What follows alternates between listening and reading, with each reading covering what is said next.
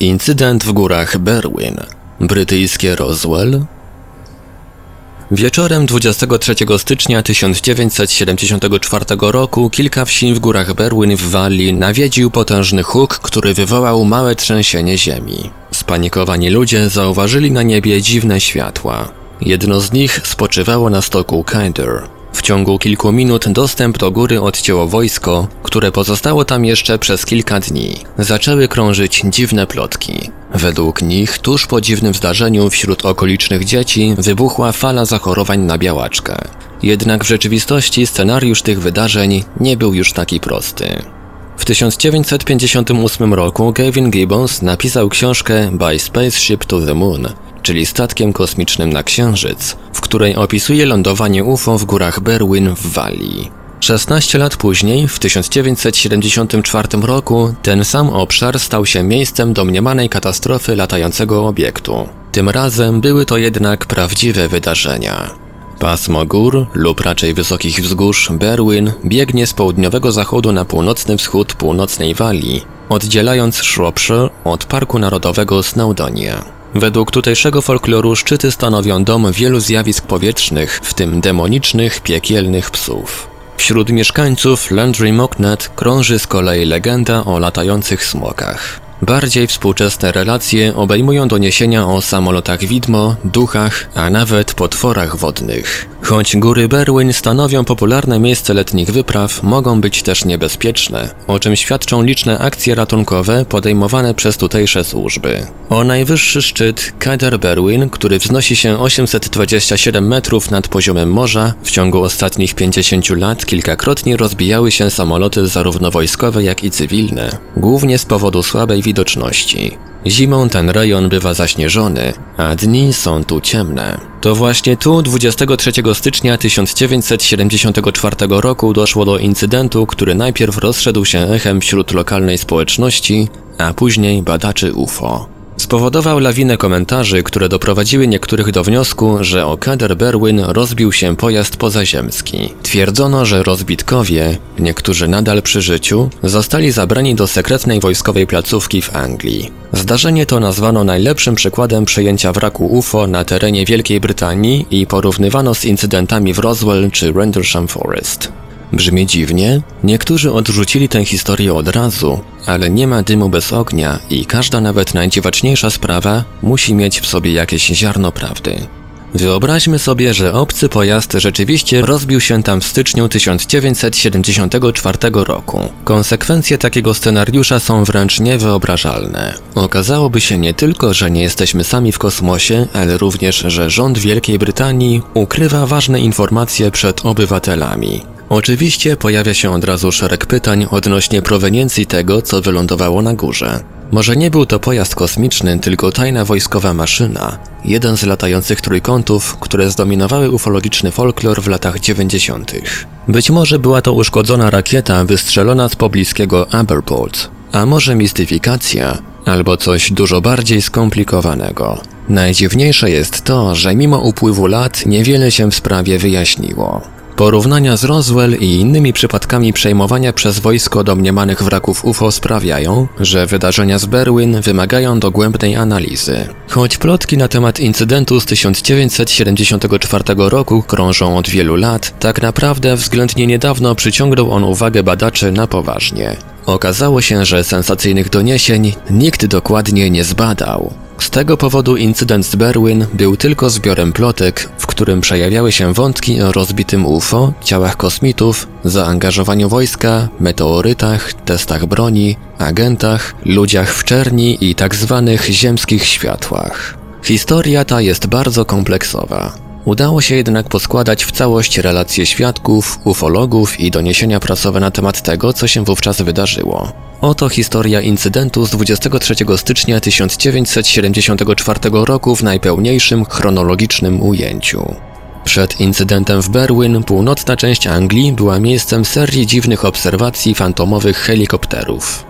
Pojawiło się ponad 100 zgłoszeń o anomalnym obiekcie, który przelatywał nisko nad ziemią, często w niebezpiecznym terenie i przy niesprzyjającej pogodzie. Obserwacje miały miejsce wiosną 1973 i 1974 roku i ustały po domniemanej katastrofie. Mimo wielu doniesień i zainteresowania policji, które doprowadziło do sporządzenia wciąż niejawnego raportu, nie osiągnięto w tej sprawie konsensusu. To coś było jednak realne, a wielu świadków podkreślało, że zagadkowy śmigłowiec wydawał się szukać czegoś na Ziemi. Środa 23 stycznia 1974 roku była kolejnym zwykłym dniem dla mieszkańców wsi Bala, Corwin, Landrillo oraz Landerel. UFO było ostatnią rzeczą, o której myśleli, ale zbliżająca się noc przyniosła coś nieoczekiwanego. Tuż po 20.30 zimowy letarg tysięcy okolicznych mieszkańców został zakłócony przez prawdopodobnie dwie eksplozje, które pociągnęły za sobą wstrząsy sejsmiczne.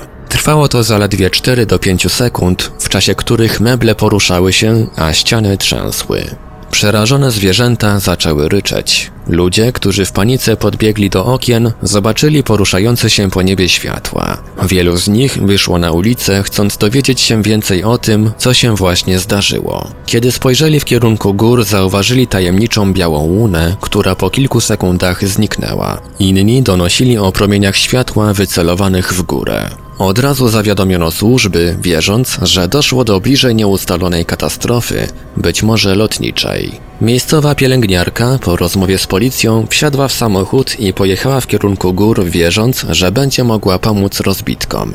Na drodze zatrzymała jednak samochód, widząc dziwną rzecz. Wysoko na gołym szczycie widać było wielką jasną kulę.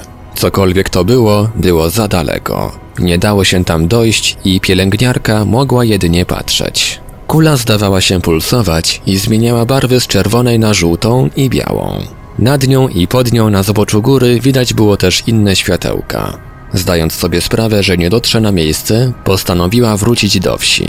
W tym czasie została zatrzymana przez grupę złożoną z policjantów i żołnierzy i siłą zmuszona do opuszczenia miejsca, bowiem, jak ją poinformowano, droga została odcięta. Reakcja służb na eksplozję była zatem bardzo szybka. Było to tym dziwniejsze, że w ciągu minut na miejscu zjawiło się wojsko, przepędzając ludzi z dróg wiodących w góry. W kolejnych dniach żołnierze nadal przebywali w okolicy, a drogi były pozamykane.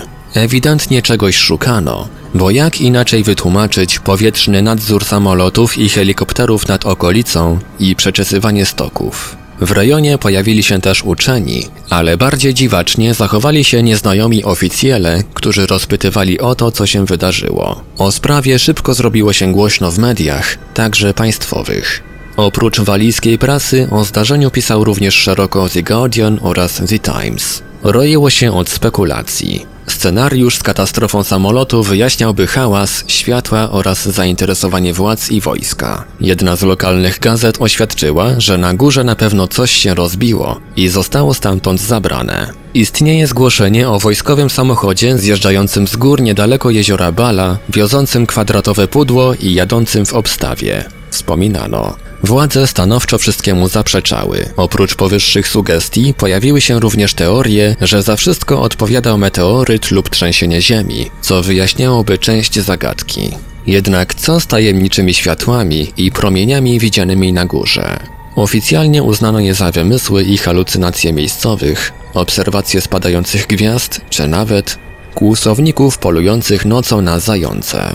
Jednak żadne naturalne zjawisko nie tłumaczyło, dlaczego wojsko odcięło kordonem tamto miejsce. Ponieważ nie napływały żadne nowe wyjaśnienia, o sprawie szybko zapomniano. Zatarła się ona także w pamięci miejscowych. Ufolodzy mieli świadomość, że zdarzyło się tam coś, co nie zostało w satysfakcjonujący sposób wyjaśnione. Jednak w 1974 roku literatura tematu wspominała niewiele o przypadkach katastrof UFO, szczególnie w Europie. Nie istniały jeszcze żadne ramy, w które można by wpisać zdarzenie z gór Berwin. Choć o sprawie wspominały różne magazyny, nie podjęto dogłębnych badań i nie wysunięto żadnych wniosków. Wkrótce zaczęły dziać się jednak dziwne rzeczy. W ciągu kilku miesięcy od incydentu badacze UFO z północnej Anglii zaczęli otrzymywać wyglądające na oficjalne dokumenty od grupy określającej się jako APEN, po angielsku Aerial Phenomena Inquiry Network, czyli sieć badań nad zjawiskami powietrznymi, które stwierdzały, że w górach Berwin doszło do katastrofy nieznanego obiektu,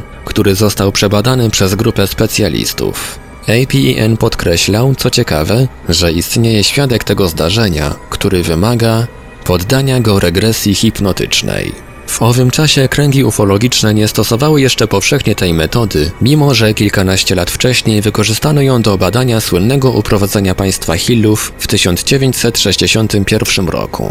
Nawet jeśli APN nie istniał, a jego dokumenty były mistyfikacją, wiedział dużo o zdarzeniu ze stycznia 1974 roku. Niektórzy badacze uznali, że mogła to być akcja dezinformacyjna ze strony rządu, mająca na celu odwrócenie uwagi od tego, co naprawdę stało się w styczniu 1974 roku. W latach 70. i 80. tajemnicza sprawa z gór Berwyn była jedynie wzmiankowana w literaturze ufologicznej. Ciekawe fakty na jej temat ujrzały światło dzienne w późniejszych latach. Jenny Randalls, pisarka i badaczka UFO, wielokrotnie gościła w tamtych rejonach i często zatrzymywała się w Landrillo na kilka tygodni. Wspomina, że miejscowi pamiętali żołnierzy przeczesujących zbocza. Badaczka była zainteresowana sprawą, choć początkowo sklasyfikowała ją jako przykład zjawiska naturalnego. Książka Paula Devereux pod tytułem Places of Power Miejsca mocy Wspomina pokrótce o wydarzeniach ze stycznia 1974 roku, stwierdzając, że dziwne światła widziane na górze powstały w wyniku napięć tektonicznych. Autor wspomina, że kilka dni po incydencie jego znajomy, Keith Critchlow, przebywał w tej okolicy, napotykając uczonych, którzy badali górę. Mieli oni przy sobie liczniki Geigera, które w okolicy stanowiska archeologicznego z epoki brązu, tzw. Tak Meltukev, pokazywały nietypowe odczyty. O zdarzeniu, które rozgrało się koło Landrillo, przypomniano sobie dopiero w latach 90. Randalls opowiedziała o nim na spotkaniu Unconvention organizowanym przez pismo Fortean Times. Po wystąpieniu podszedł do niej korespondent naukowy gazety Sunday Express, wspominając o tym, że po incydencie z 1974 roku wśród dzieci z okolic jeziora Bala wystąpiła rzekoma fala zachorowań na białaczkę. On sam tłumaczył to możliwymi wyciekami z elektrowni jądrowej w Trousfinet, ale nie miał na to dowodów. Rzucało to nowe światło na naturę tego, co prawdopodobnie rozbiło się na górze. Bez względu, czy był to obiekt nieznanego pochodzenia, czy dzieło ludzi, najprawdopodobniej było to coś promieniotwórczego. Do 1996 roku o sprawie zrobiło się znów głośno za sprawą kilku książek, artykułów i programów emitowanych m.in. przez Discovery Channel. Incydent z gór Berwyn wyrósł na brytyjskie Roswell, świecąc jasno na tle innych domniemanych katastrof UFO w Wielkiej Brytanii. Jego popularność spowodowała pojawienie się nowych świadków. W artykule dla UFO Magazine ufolog Tony Dodd wspominał informacje uzyskane od żołnierza, który pragnął zachować anonimowość. Jego zaangażowanie w sprawę wiązało się z rozkazem udania się do Landerfell i przetransportowania stamtąd dwóch dużych podłużnych skrzyń, które miały zostać przewiezione do Port Down w hrabstwie Wiltshire. Na miejscu zostały one otworzone, a informator Doda tak opisał ich zawartość. Byliśmy zszokowani widokiem dwóch stworzeń, które umieszczono w kombinezonach ochronnych. Kiedy je otworzono, było jasne, że to nie są istoty z tego świata. To, co widziałem w tych pojemnikach, zmieniło moje podejście do koncepcji życia.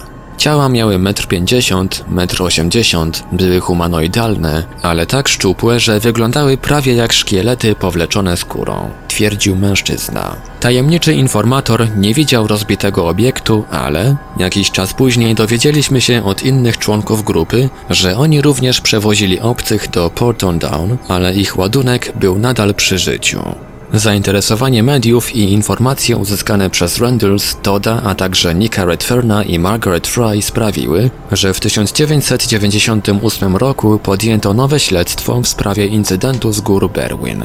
Pojawiło się wiele nowych informacji, a wśród nich mogło znajdować się wyjaśnienie tego, co stało się tam w styczniową noc 1974 roku. Ufolodzy, którzy wierzą, że władze ukrywają prawdę o wizytach obcych istot na Ziemi, zwykle cenią tzw. Tak papierowy ślad. Chodzi o to, że nawet po sekretnych operacjach zostaje pewna dokumentacja i tak samo powinno być w przypadku z gór Berwyn. Było inaczej, przez co niektórzy uznali, że dokumenty te albo już nie istnieją, albo zostały utajnione. Nie szukali oni jednak dokładnie, bo takie materiały są, i to dzięki nim udało się odtworzyć prawdziwy przebieg wydarzeń z 23 stycznia 1974 roku. W książce Covered Agenda, czyli utajniony plan, Nick Redfern sugerował, że widmowe śmiertelne przed incydentem w górach należały do grup, których zadaniem jest przejmowanie wraków obiektów UFO. Autor twierdzi, że wiedziały one, iż obiekt wyląduje i były w pogotowiu. Kryje się tu jednak pewien haczyk. Choć wielu naocznych obserwatorów mówiło o helikopterach, w większości relacje dotyczyły różnego rodzaju świateł. Dlatego też zjawisko to miało bardziej naturę nieznanego fenomenu powietrznego, aniżeli typowego UFO. Co więcej, nie widywano ich w rejonie jeziora Balla i nie mają one raczej żadnego związku z incydentem ze stycznia. Podczas swojego śledztwa Andy Roberts rozmawiał z Redfernem, który nadal upiera się przy swoim, uzasadniając to następująco. Chcę, żeby ludzie zaczęli zastanawiać się nad tym, co naprawdę się tam stało. I nic więcej. Pisał. Noc 23 stycznia 1974 roku była dziwna z wielu powodów. Natura przygotowała wówczas spektakl nocnych świateł, jaki rzadko widywano. Świadkowie z okolicznych wsi mówili o wielu różnych zjawiskach, oprócz światła na górze, obejmujących m.in. świetlne kule, które przecinały niebo w godzinach między 19.30 a 22. Jeden z rolników opisał to następująco. Widziałem obiekt zbliżający się do góry, wielkości autobusu, biały po środku.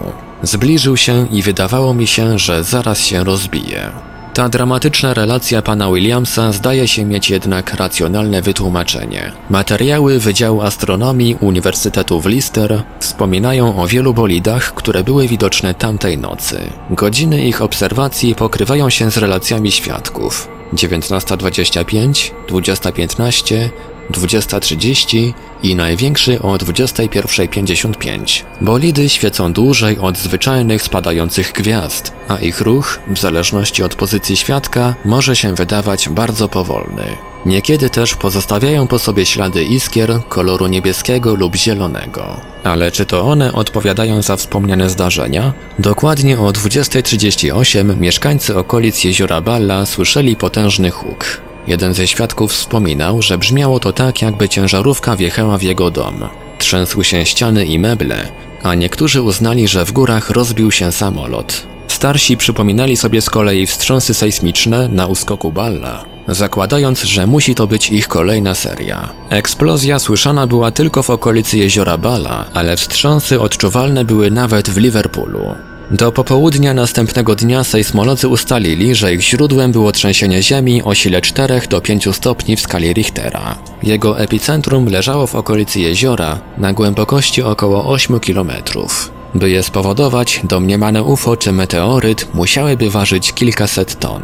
Kiedy rozległ się huk, Pat Evans, pielęgniarka z Landrillow, wybiegła na ulicę. Nie widziała dziwnych świateł, ale relacje sąsiadów skłoniły ją do wniosku, że coś rozbiło się w górach. Dodzwonienie się na policję zabrało jej sporo czasu, bo linie były przeciążone. Ostatecznie udało się jej porozmawiać z posterunkiem w Colwyn Bay. Zasugerowano jej, że mogło dojść do katastrofy lotniczej, więc zabrała ona swoje dwie córki i samochodem wyruszyły w góry, mając zamiar nieść pomoc, zanim pojawią się odpowiednie służby. Gdy pani Evans dojechała do spłaszczenia drogi B4391, zdziwiła się widokiem wielkiej oświetlonej kuli na zboczu góry. Nie mogąc rozpoznać co to, ujechała jeszcze kawałek, po czym zawróciła. Światło nadal się tam znajdowało i obserwowała je przez chwilę. Mimo lekkiej mrzawki pozostawało ono widoczne. Pani Evans opisała je jako duże oraz okrągłe, ale nie trójwymiarowe. Nie było strzelających płomieni ani niczego podobnego. Było bardzo jednorodne. Okrągłe, płaskie, wspominała. Podczas obserwacji światło kilkakrotnie zmieniało kolor z czerwonego na żółty i biały. W jego pobliżu było widać mniejsze światełka, jednak była ona zbyt daleko. Zdecydowała się na odwrót. W wielu relacjach pojawia się wzmianka, że pielęgniarka została zawrócona przez policję lub wojsko, co nie jest prawdą. Wynika to z błędnej interpretacji jej słów i jak sama podkreśla, tamtej nocy nie widziała wokół siebie żywej duszy. Potwierdza to list napisany przez nią przed rozmową z mediami i ufologami. To ważne, bowiem jest to dowód, iż ekipy wojskowe nie zjawiły się na miejscu tak szybko, jak się zdaje. To, co widziała ona na zboczu góry, pozostaje kluczowe dla całego zdarzenia. Inne ciekawe informacje można uzyskać z archiwum brytyjskiej służby geologicznej BGS. Wynika z nich, że w góry Berwyn po incydencie wysłano grupę badaczy, która zbierała informacje na temat incydentu, przyczyniając się do legendy o oficjelach, którzy krążyli po domach. Wysłannicy rzeczywiście to robili, wypełniając ankietę odnośnie wstrząsów. Zawierała ona nietypowe pytania, takie jak kiedy pan, pani zaczęli się bać lub czuć niepokój, lub czy były słyszane dźwięki przypominające skrzypienie. Niektórym wydawały się one zbyt dziwne. Wśród 200 ankietowanych była też Pat Evans. Choć wielu ufologów uznało, że musiała być ona na górze zaraz po eksplozji, dokumenty mówią coś innego. Z wywiadu przeprowadzonego przez BGS wynika, że wyszła ona z domu podczas serialu Till Death Was Do Part, który zaczął się o 21.30. Światło na górze widziała ona około 21.40, godzinę później niż pierwotnie sądzono. W tym samym czasie 14-letni syn lokalnego rolnika, Hal Thomas, również siedział przed telewizorem. Około 21.20 ktoś zadzwonił do drzwi. Okazało się, że to policjanci, którzy chcieli użyczyć należącego do rodziny Land Rovera, twierdząc, że samolot rozbił się w górach. Ponieważ państwa Thomas nie było w domu, za kierownicą siadł sąsiad, Inok, podążając drogą wiodącą w góry. Za nim swoim samochodem ruszyli policjanci. W pewnym momencie dalszą drogę zablokował im stojący samochód, który według Howe należał do miejscowych kłusowników. Będąc na górze, Land Rover podążył szlakiem, podczas gdy kilku policjantów wyruszyło pieszo z latarkami. Wszystko to miało miejsce do 21.40. BGS przesłuchała również jednego z kłusowników, który potwierdził, że działali oni przez 45 minut po eksplozji i byli tuż przy samochodzie, kiedy spotkali nadchodzącą grupę policjantów. BGS sporządziła oprócz tego mapy z zaznaczonymi pozycjami świadków i świateł. Według nich światło widziane przez pielęgniarkę odpowiadało punktowi, w którym kłusownicy zetknęli się z policją. Ani Hugh Thomas, ani policjanci nie wspominali o świetle, które widziała Evans. Z uwag geologów wynika, że obserwowała ona latarki znajdujących się na górze ludzi, nie zdając sobie z tego sprawy. Były to mniejsze światła, ale co z dużym zmieniającym kolory okrągłym światłem? Istnieje pewne wytłumaczenie. Według BGS kłusownicy używali do oświetlania lasu reflektorów ze świateł samochodowych zasilanych bateriami. Według raportu Pat Evans wspominała o dżdżystej pogodzie, która mogła przyczynić się do wrażenia zmiany koloru.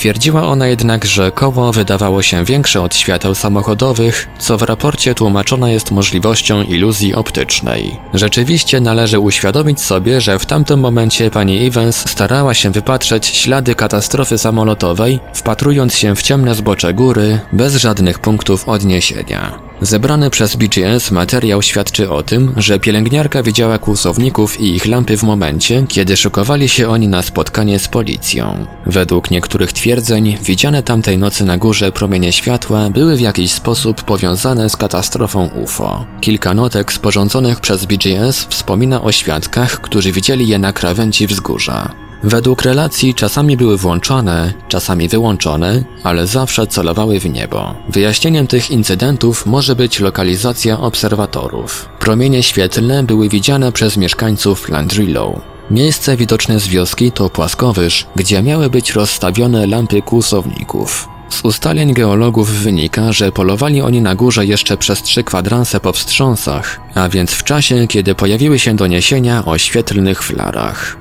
Niektórzy z mieszkańców zaakceptowali to wyjaśnienie, choć nie wszyscy. Wydaje się, że niniejsza teoria nagina informacje tak, by pasowały do sceptycznego obrazu. Trzeba jednak patrzeć na fakty, a te wskazują, że w miejscu, gdzie widziano promienie, przebywali kłusownicy. Oni sami podczas przesłuchań twierdzili, że nie używali reflektorów, choć trzymali je w pogotowiu i sami na górze nie widzieli nic dziwnego. Wydaje się jednak, że okoliczni mieszkańcy, zszokowani hukiem i wstrząsami, wzięli ich za oznakę katastrofy.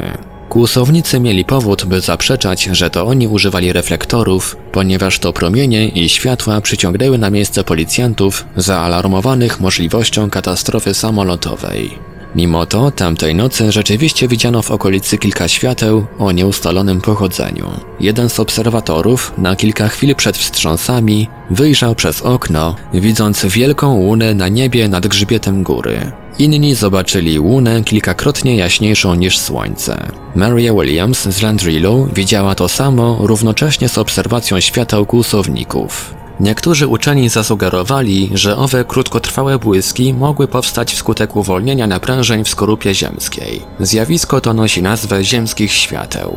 Niezwykłym zbiegiem okoliczności było to, że pojawiły się one równocześnie z meteorami. Jeden z obserwatorów opisał to zjawisko jako migotanie, jak w przypadku jasnej lampy widzianej przez rzęsisty deszcz. Kolejną sprawą, która wymagała wyjaśnienia była obecność wojska na górze zaraz po eksplozji, która rozciągnęła się na kolejne dni. Jak widać z oświadczenia Pat Evans, wbrew plotkom nie spotkała ona nikogo podczas swojej wycieczki w góry.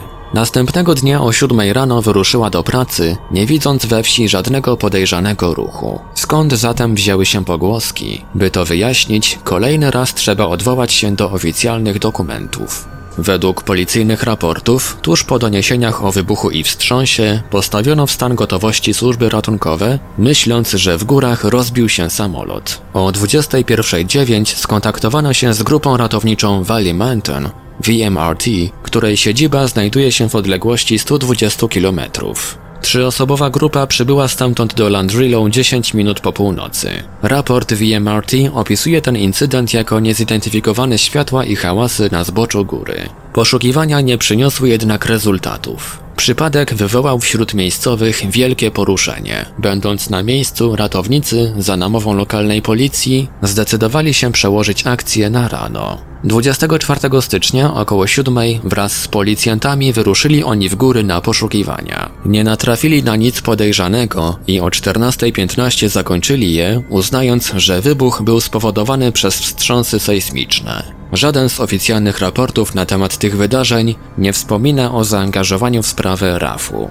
Hal Thomas, który tego samego dnia udał się na górę jako przewodnik Rona Madisona, uczonego, który starał się zweryfikować hipotezę o meteorytowym źródle eksplozji w górach Berwyn, również nie spotkał tam żołnierzy. Liczne śmigłowce, które były widywane nad okolicą, mogły należeć do ekip telewizyjnych, które zainteresowały się incydentem. Oblotu dokonywał także Madison, starając się wykonać zdjęcia z powietrza. Obecność niewielkiej grupy policjantów i ratowników nie wyjaśniła jednak, dlaczego tamtego dnia zamknięto drogi, a nad okolicą widywane były samoloty wojskowe. Żadne dokumenty nie poświadczają jednak wojskowej obecności. Jedyna ówczesna wzmianka pochodzi z artykułu w Border Counties Advertiser, według którego z góry znoszone były ciała. Należy pamiętać jednak o tym, że ufologowie zajęli się sprawą Berwin na poważnie dopiero po około 20 latach, co sprawiło, że w pamięci mieszkańców incydent z 1974 roku mógł zlać się w jedno z inną sprawą, która wstrząsnęła okolicą. 12 lutego 1982 roku na Kader Berwin roztrzaskał się należący do rafu Harrier, przewożący tajny ładunek. Na miejscu zjawiło się wojsko, używając samolotów Harrier i Hercules. W Landrillo zaroiło się od ciężarówek i żołnierzy, którzy pozostali tam przez kilka dni. Miejsce katastrofy zostało zabezpieczone i strzeżone do czasu usunięcia wraku. Co ciekawe, wojskowy samolot przewożący inny tajny ładunek rozbił się w regionie również w 1972 roku, pociągając za sobą identyczną reakcję. Wydaje się pewne, że w zbiorowej świadomości wspomnienia te mogły zlać się w jedno. Zwolennicy teorii o katastrofie wspominają jednak o wojskowym informatorze, który pojawił się w 1996 roku z rewelacjami początkowo wyglądającymi obiecująco. Mimo to rzekomi żołnierze, którzy skontaktowali się z Nickiem Redfernem, Margaret Fry i Tonym Dodem, uczynili to po tym, jak w UFO Magazine ukazała się publikacja na temat incydentu. Jedynym co oferowali były spekulacje. Redfern wyjawił potem, że telefon jego informatora milczy. Dodd w ogóle nie chciał o tym mówić. Uważniejsza lektura relacji tego drugiego przynosi więcej pytań niż odpowiedzi. Jeśli wojsko rzeczywiście przejęło ciało obcych, żywych lub martwych, czy transportowano by je w zwykłej ciężarówce? Z pewnością lepszy byłby w tym przypadku śmigłowiec. W placówce w Porton Down skrzynie zostałyby otworzone, jeśli już, nie w obecności przewoźników, tylko w ściśle kontrolowanych warunkach. Jeśli w tej sprawie nie zostaną dostarczone konkretne dowody, będą to jedynie ciekawe historyjki bez znaczenia dla całości przypadku. Owi wojskowi informatorzy, którzy w tym czasie kontaktowali się z wieloma badaczami UFO w Wielkiej Brytanii, mogli być w opinii Kevina McClure zorganizowaną mistyfikacją. Wszystkie te przypadki nastąpiły w bardzo krótkim czasie i żaden nie zaoferował konkretnych materiałów dowodowych. APEN, samozwańcza organizacja, która rozsyłała rzekome dokumenty na temat incydentu w Berwyn, uważana jest przez większość badaczy za kolejną mistyfikację. Mimo tak wielu informacji, Jenny Randalls uważa, że incydent z gór Berwyn nie został w pełni wyjaśniony. Przekazane informacje o zanotowanym w okolicy wzroście zachorowań na białaczkę mogły według niej przemawiać za tym, że doszło tam do incydentu z udziałem radioaktywnych substancji. Ale i tu pojawia się niepewność. W 1974 roku w okolicy Multi-Ukaw przeprowadzono jednorazowe pomiary radioaktywności. To jedyne informacje. W archiwach Krajowej Rady Ochrony Radiologicznej NRPB, Greenpeace'u, elektrowni Transfinite oraz lokalnej prasie brak danych potwierdzających zwiększoną ilość zachorowań. Tak wygląda obecny stan wiedzy o przypadku z Berwyn. Istnieje jeszcze kilka niepewnych wątków, jednak nie zmienia to faktu, że przez wiele lat pozostawał on nieruszony. Wydaje się, że przedstawiona tu sekwencja zdarzeń zrosła się w historię o katastrofie UFO pod Landrillow. Oczywiście scenariusz o rozbitym UFO nadal ma wielu zwolenników, ale pewnym ustaleniom trudno zaprzeczyć. Przedstawione tu wnioski opierają się nie na wierze i domniemaniach, ale papierowym śladzie zostawionym przez BGS, policję czy VMRT. Wyłaniający się z tego obraz pasuje do relacji przedstawionych przez naocznych świadków zdarzenia z 23 stycznia 1974 roku. Mimo to nadal być może trudno uwierzyć, że przypadkowa koncentracja meteorów, wstrząsów sejsmicznych i kłusujących ludzi mogła doprowadzić do relacji o katastrofie UFO. W wielu przypadkach prawda bywa jednak dziwniejsza od fikcji. Choć zajmuję się tym fenomenem od ponad 20 lat, sprawa z gór Berwyn nauczyła mnie, że zawsze należy szukać materiałów źródłowych i świadków, do których relacji trzeba niekiedy podchodzić z dozą ostrożności. Autor Andy Roberts. Real UFO Project. Uk-ufo.org Tłumaczenie i opracowanie Portal Infra. Www.infra.org.pl Czytał Ivelios